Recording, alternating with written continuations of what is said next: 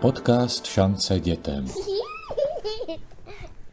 Sebepoškozování možná poprvé vystoupilo jako výrazné společenské téma někdy kolem roku 2010 v souvislosti s kulturou emo. Poté ale spíše utichalo a výrazně se o něm začíná mluvit opět až nyní v souvislosti s dopady pandemie COVID-19 na psychiku dětí a dospívajících. O tom, jak závažný a rozšířen problém sebepoškozování je i jak si pomoci, dnes hovoříme s paní doktorkou Zorou Duškovou, ředitelkou Dětského krizového centra. Dobrý den. Dobrý den.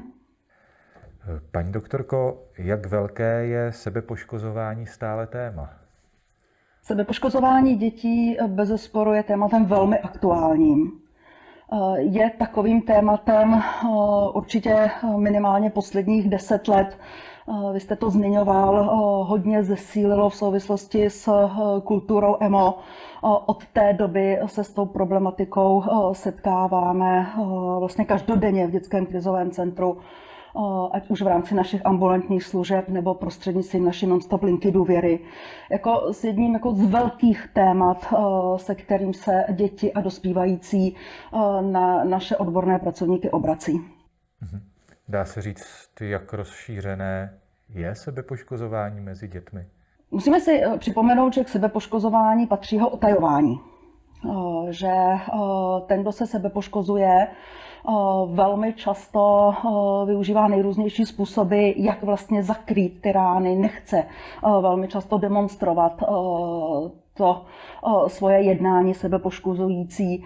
Takže je to jev, který je vlastně velmi skrytý a myslím si, že ta čísla vůbec jako nejsme schopni reálně odhadnout. A existují nějaké statistiky, například dovedeme e, alespoň odhadnout, zda za tu poslední dekádu od vlastně toho rozvinutí té debaty v souvislosti s kulturou emo, zda tam došlo k poklesu těch případů nebo spíše k nárůstu? Tak jak to vnímám já eh, přes naše služby, eh, tak eh, k žádnému výraznému poklesu nedošlo, ale určitě, a na tom je schoda prostě všech odborných pracovišť, pandemie koronaviru velmi zesílila tendenci k sebe zraňujícímu chování u dětí, protože přinesla těm dětem další nové zátěže nebo velmi výrazně zesílila právě ty zátěže, které děti k tomu sebe poškozujícímu chování vedou. Mhm, to vlastně směřujeme k další otázce. Proč se děti nebo dospívající sebe poškozují? Co je k tomu vede? Tak těch eh, důvodů eh, bez sporu eh, může být víc. U některých dětí dokonce vlastně dochází k součtu potom těch rizikových faktorů nebo nějakých těch zátěžových fenoménů, se kterými se ve svém životě vypořádávají. Začnu možná těmi jako odlehčenějšími. Zkusit si to, poznat, jaké to je, podívat se na to, co já vydržím, ale to bývá většinou otázka eh, jednoho, dvou pokusů opravdu si to vyzkoušet, eh, zjistit, že mě to eh, nic moc nedává, odložit to jako chování. Někdy je to hec v partě, kdo, kdo vydrží nejvíc. Takže umí mít i tenhle ten obraz, který bych nepovažovala za tak závažný. Ale a především sebepoškozování je reakcí na emoční zátěž, na nějaký stres, na trauma, na velikou nepohodu eh, dětí eh, a tam to potom nabývá už těch závažných rozměrů, tak jak my se s tím setkáváme, kdy je to chování, které je opakované, kdy velmi dlouhodobé, které může ve své intenzitě a závažnosti toho sebezraňování zesilovat v čase až opravdu jako do extrémních, do extrémních podob. Takže my se setkáváme s dětmi, které se typicky řežou někde na, na rukou, typicky tedy na, na předloktí, ale také s dětmi, které skutečně jako si působí veliké, hluboké řezné rány. A to nejen v oblasti paží, ale také nohou, břicha, hrudníku a podobně kdy už vlastně eh, si musíme uvědomit, že je to potom problém nejenom eh, psychologický eh, a nejenom problém, který se týká psychiky toho dítěte, ale vlastně takové opakované závažné sebepoškozování může být i velkým zdravotním rizikem pro děti. Jednak kvůli infekcím, jednak kvůli tomu, že dítě nemusí vždy odhadnout míru toho sebepoškozování A i když sebepoškozování nemá v sobě záměr ukončení života, nemůžeme vyloučit, že některé dítě vlastně povede tu řeznou ránu tak hlubokou, že by skutečně mohlo být ohrožené i na životě. Ale stává se také problémem estetickým protože eh, velmi často je to jev, který je vázaný na nějaké věkové období, na přechod z jedné vývojové fáze do druhé, na nějaké vývojové úkoly, které prostě každý ten jedinec má a který nějak s posilováním psychického aparátu a získáváním dovedností, jak s tou zátěží lépe nakládat, také často končí a, a vymizí, ale ty jizvy zůstávají a e, zůstávají prostě velmi viditelné e, a e, způsobují zase potom nějaký další stres těm jedincům. Dá se identifikovat, jak toto dítě napadne, že bude řešit ten svůj problém, tu nepohodu, jak jste říkala, právě sebepoškozováním? Zatím zase budou stát nějaké důvody. Možná nejprve vůbec jako takové ty typické oblasti, které dítě vedou k sebepoškozování situace v rodině, rodinné vztahy konfliktní vztahy v rodině, eh, nějaká dlouhodobě vyhrocená atmosféra, rozvodové spory, rozpad rodiny, ale někdy to ani nemusí být takhle eh, jako navenek nápadné, eh, nápadné věci.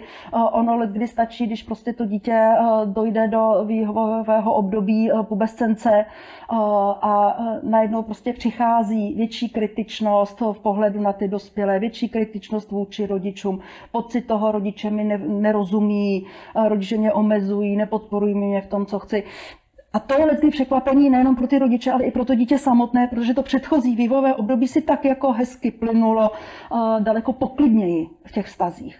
A, a to těm dětem působí prostě veliké zklamání, veliký stres a vnitřní napětí. A to vnitřní napětí to je často to, co vede, uh, vede k sebepoškozování. Obdobná situace může být v okruhu vrstevnických vztahů. Nedaří se mi kamarádské vztahy, necítím se být přijímaný vrstevnickou skupinou, Uh, mám kamarády, uh, kteří mě zradili, nebo se domnívám, že to, co se stalo, je obrovská zrada.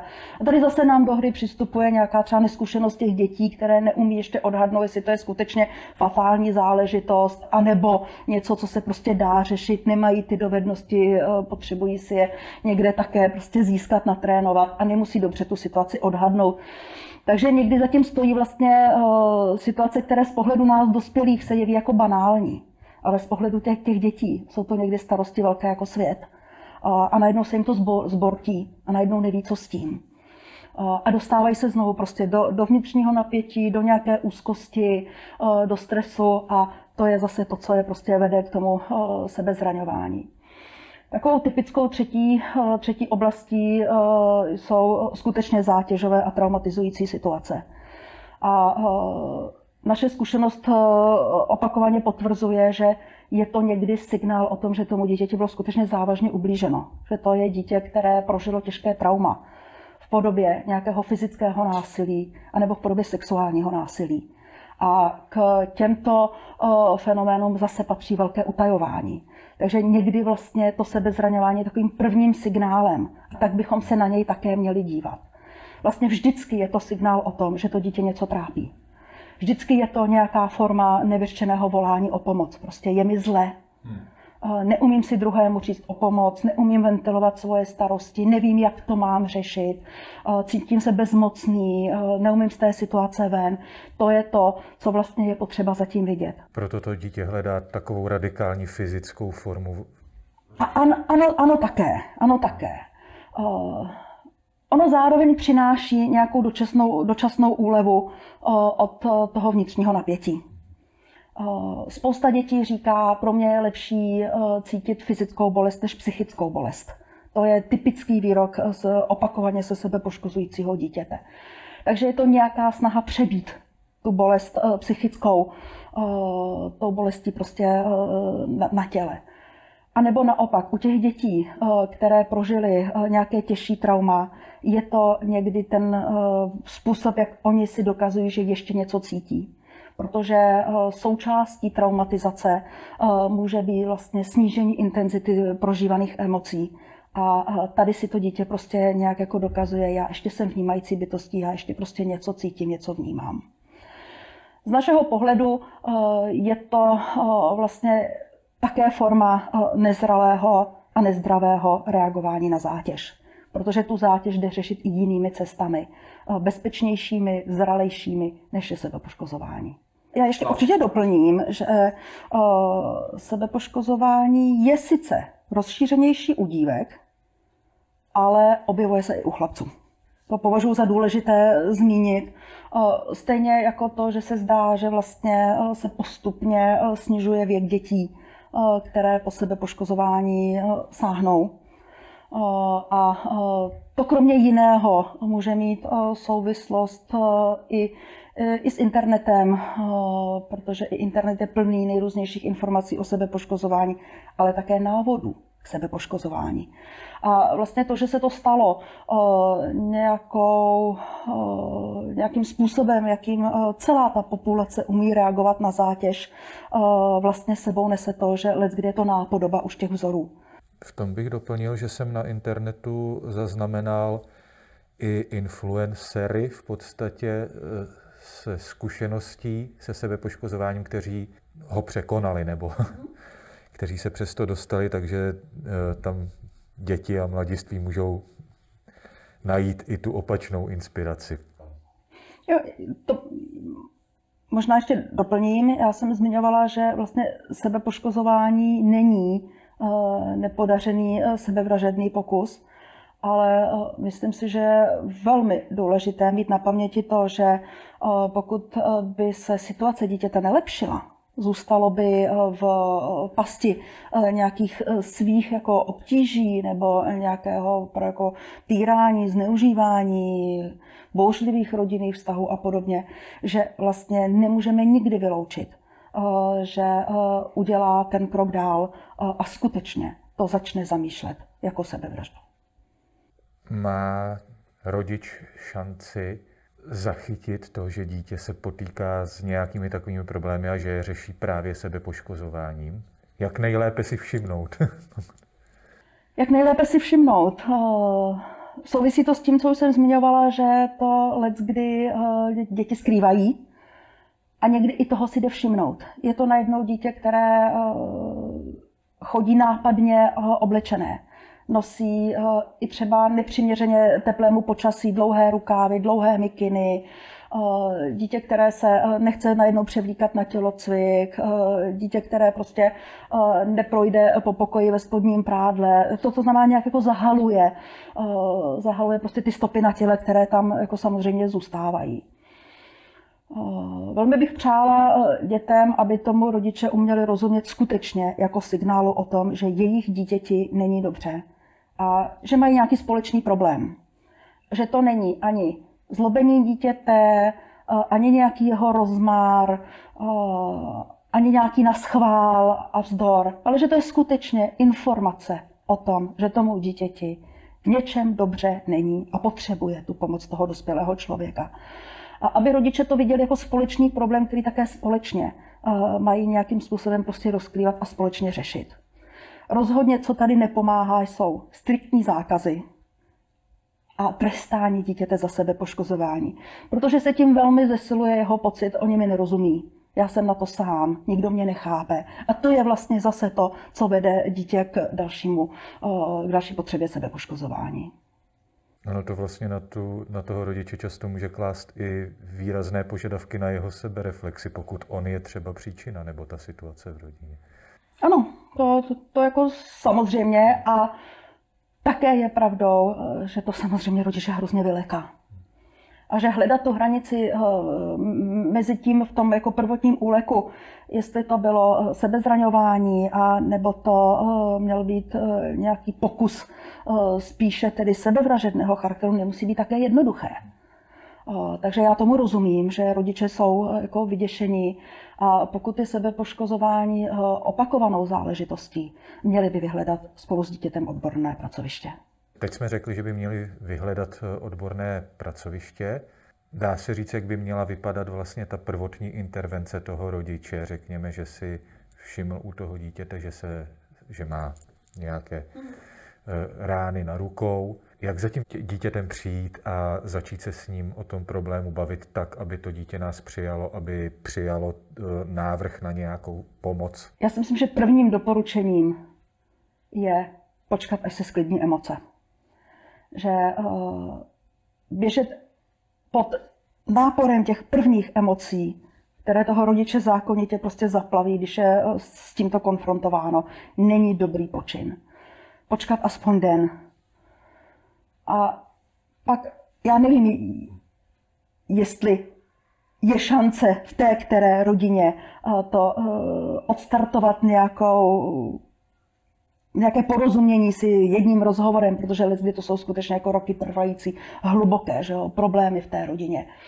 Ale samozřejmě prostě reflektovat dítěti, že registruju eh, jeho sebezranění a eh, reflektovat to, že jim rozumím právě jako nějakému signálu o tom, že tomu dítěti není dobře. A já si myslím, že od těch rodičů tam vždycky má přijít informace, já jsem tady pro tebe. A já s tebou eh, dokážu řešit všechno, co tě trápí. A také to je pro mnohé děti důležité ujištění. Já unesu každou tvoji starost. Protože děti leckdy utajují uh, obrovské starosti uh, právě proto, aby nezatížili svého rodiče. My to velmi často od dětí slyšíme, uh, proč uh, o něčem, co se tomu dítěti dělo, opravdu jako v podobě nějakého násilí třeba na tom dítěti, proč o tom nepromluvili. No, máma v té době měla velké starosti a já jsem jí nechtěl přidělávat další. Takže to dítě potřebuje ubezpečení o tom, že to ten rodič unese. A má to prostě dospělý člověk unést. Teď chceme najednou potom dítěti, aby to, aby to neslo. Ale kdy to nese, ty nejtěžší uh, vlastně traumata, děti velmi často nesou zcela, zcela sami. Eh, existují nějaké třeba podpůrné materiály, které by pomohly právě v rodině tuhle debatu otevřít, které by třeba mohl ten rodič tomu dítěti eh, představit, eh, pokud se s ním o tom nechce bavit, nebo pokud ten rodič neví, jak na to? Já myslím, že v dnešní době lze dohledat eh, materiály eh, k většině témat. Kromě toho teda přímo my jako dětské krizové centrum jsme vydali brožurku Sebepoškozování není rozmar, průvodce pro děti, rodiče a pedagogy. Určitě je k dohledání i na našich webových stránkách. Dá se u nás objednat písemně, takže jsou, jsou dostupné materiály. Vydáváme taky preventivní komiksové příběhy, kdy jeden z nich jsme věnovali právě tématu sebepoškozování dětí. A je dobrou cestou začít třeba u těch materiálů? Já si myslím, že ano, že to může rodiči právě pomoct dobře tomu porozumět. Nevnímat to jako, jako nějaký naschvál toho dítěte nebo právě jako jeho zlobení, nebo někdy tomu dávají lidé jako zvláštní nálepky, které je vedou spíš k tomu, že jsou popuzeni takovým jednáním dítěte, namísto toho, aby to v nich startovalo tu potřebu být tomu dítěti oporou. Takže si myslím, že tohle je přesně jako nějaký to vnitřní přepnutí, který je u některých rodičů potřeba. Protože to potom eh, vede ne k trestání, ale k tomu sdělování, já jsem tady pro tebe, já ti pomůžu, eh, můžeš mi to říct a jestli to nechceš říct mě, najdeme prostě eh, odborné pracoviště, kde ti pomůžou s tím, co tě teď zrovna trápí. Já si umím představit situaci podobně jako u drogových závislostí, kdy to ten člověk, který se sebe poškozuje, bude chtít nejdřív řešit nějak sám. Je to možné, případně jak vytvořit eh, tomu dítěti vhodné podmínky pro to, aby se to povedlo vyřešit vlastně bez teda té pomoci zvnějšku? Samozřejmě, že dítě eh, může zvládnout v některých situacích eh, zastavit sebepoškozování samo. Samozřejmě daleko s nás ho bude zastavovat, když tomu budeme mít podporu těch blízkých lidí. A ta podpora je opravdu o tom porozumění si, a o tom jsem tady a mám tě rád. A to je to, co ti náctiletí velmi často potřebují zdůrazňovat dnes a denně a znovu to slyšet a ujistit o tom. A už to společné prostě sdílení a ujišťování dítěte v tom prostě e, jsem tady. A i když třeba si v téhle jedné věci spolu nerozumíme, máme na ní jiný názor, vždyť je to přirozená součást mezi lidských vztahů, tak ale já tě mám rád. To je to prostě to, co ty děti velmi často potřebují slyšet. A velmi často už to, že s někým může to dítě sdílet svoji starost, Může být tím, co mu hodně pomůže ulevit si od toho vnitřního pnutí. Ale tak jako my tady vlastně pracujeme s dětmi, i, i rodina tak může pracovat, i dítě samo. Je-li motivováno k tomu, přestat se sebe zraňováním, může postupovat. A to je začít si všímat toho, jaké konkrétní situace mě dovedou k tomu, že se sebe zraním. Je to to, že se teď rodiče pohádali, je to to, že jsem se teď pohádal s kamarádem, eh, co vlastně je tímto opakující se záležitostí, která mě najednou v hlavě začíná prostě eh, rozsvěcet tu, tu kontrolku k tomu, jako je, tak teď je mi zle, já půjdu a uh, zbavím se svých pocitů, uh, ulevím jim právě tím sebezraňováním. Čili říkáme, prostě my potřebujeme nějak identifikovat ten spouštěč. Uh, pak uh, hledáme jiné způsoby, které mohou přinést tu úlevu taky. A ono jich překvapivě je, myslím, nekonečné množství. Než jich je pět dalších, ale ono jich je opravdu nekonečně mnoho. A velmi často to důležité je nenechat se tou emocí úplně zaplavit. Jít a začít dělat něco uh, už ve chvíli, kdy ona začíná nějak se ta emoce objevovat. Nějaká úzkost, nějaká nepohoda, nějaký smutek, lítost a podobně. My jsme v tomhle směru vlastně psali o aplikaci Nepanikař. Můžou fungovat podobné způsoby jako u těch panických atak, kdy si člověk začne počítat. Cokoliv. Jde-li to jít na procházku, jde-li to udělat si 20 dřepů, jde-li to pustit si hudbu, zatancovat si, jde-li to vzít tušku, nakreslit uh, nějaký obrázek, uh, začít si zpívat. Ledacos může vlastně být tím, co pomůže. A někdy prostě může pomoct i jenom to, eh, v vozovkách jenom, zatnout zuby a půl hodiny to vydržet. Protože ta emoce velmi často stoupá, stoupá, ale ona nebude stoupat do nekonečna. To my o ní víme. Ona se někde zastaví, pak bude chvíli stejně intenzivní a pak zákonitě začne klesat. Takže prostě natáhnout si eh, minutku eh, a říct si prostě půl hodiny počkám a pak se rozhodnu, jestli ano nebo ne, může být také řešení. Ale máme i jiná řešení. Zavolat kamarádovi, mít domluvu s rodičem a když na mě půjde tenhle pocit, já ti zavolám. Smím ti to zavolat. Zavolat na linku důvěry. Teď zrovna se stalo to a to a já mám velký nutkání prostě k tomu se sebe zranit a nechci to udělat. A popovídat si s odborným pracovníkem. I na linku dětského krizového centra, která funguje moje jiné non-stop, takže se na ní tě dovolá kdykoliv, uh, může volat anonymně. Nemusí se představovat, nemusí říkat, kdo je. Uh, podstatné je to, co potřebuje a s čím volá. A to jsou ty nejrůznější prostě nástroje, kterými říkáme, ty jsou zdravější a zralejší, než je to sebezraňování. Mě teď trochu bokem napadla jedna otázka. My se bavíme o tom, že sebezraňování je reakcí vždycky na eh, nějaký konkrétní problém, na nějakou situaci.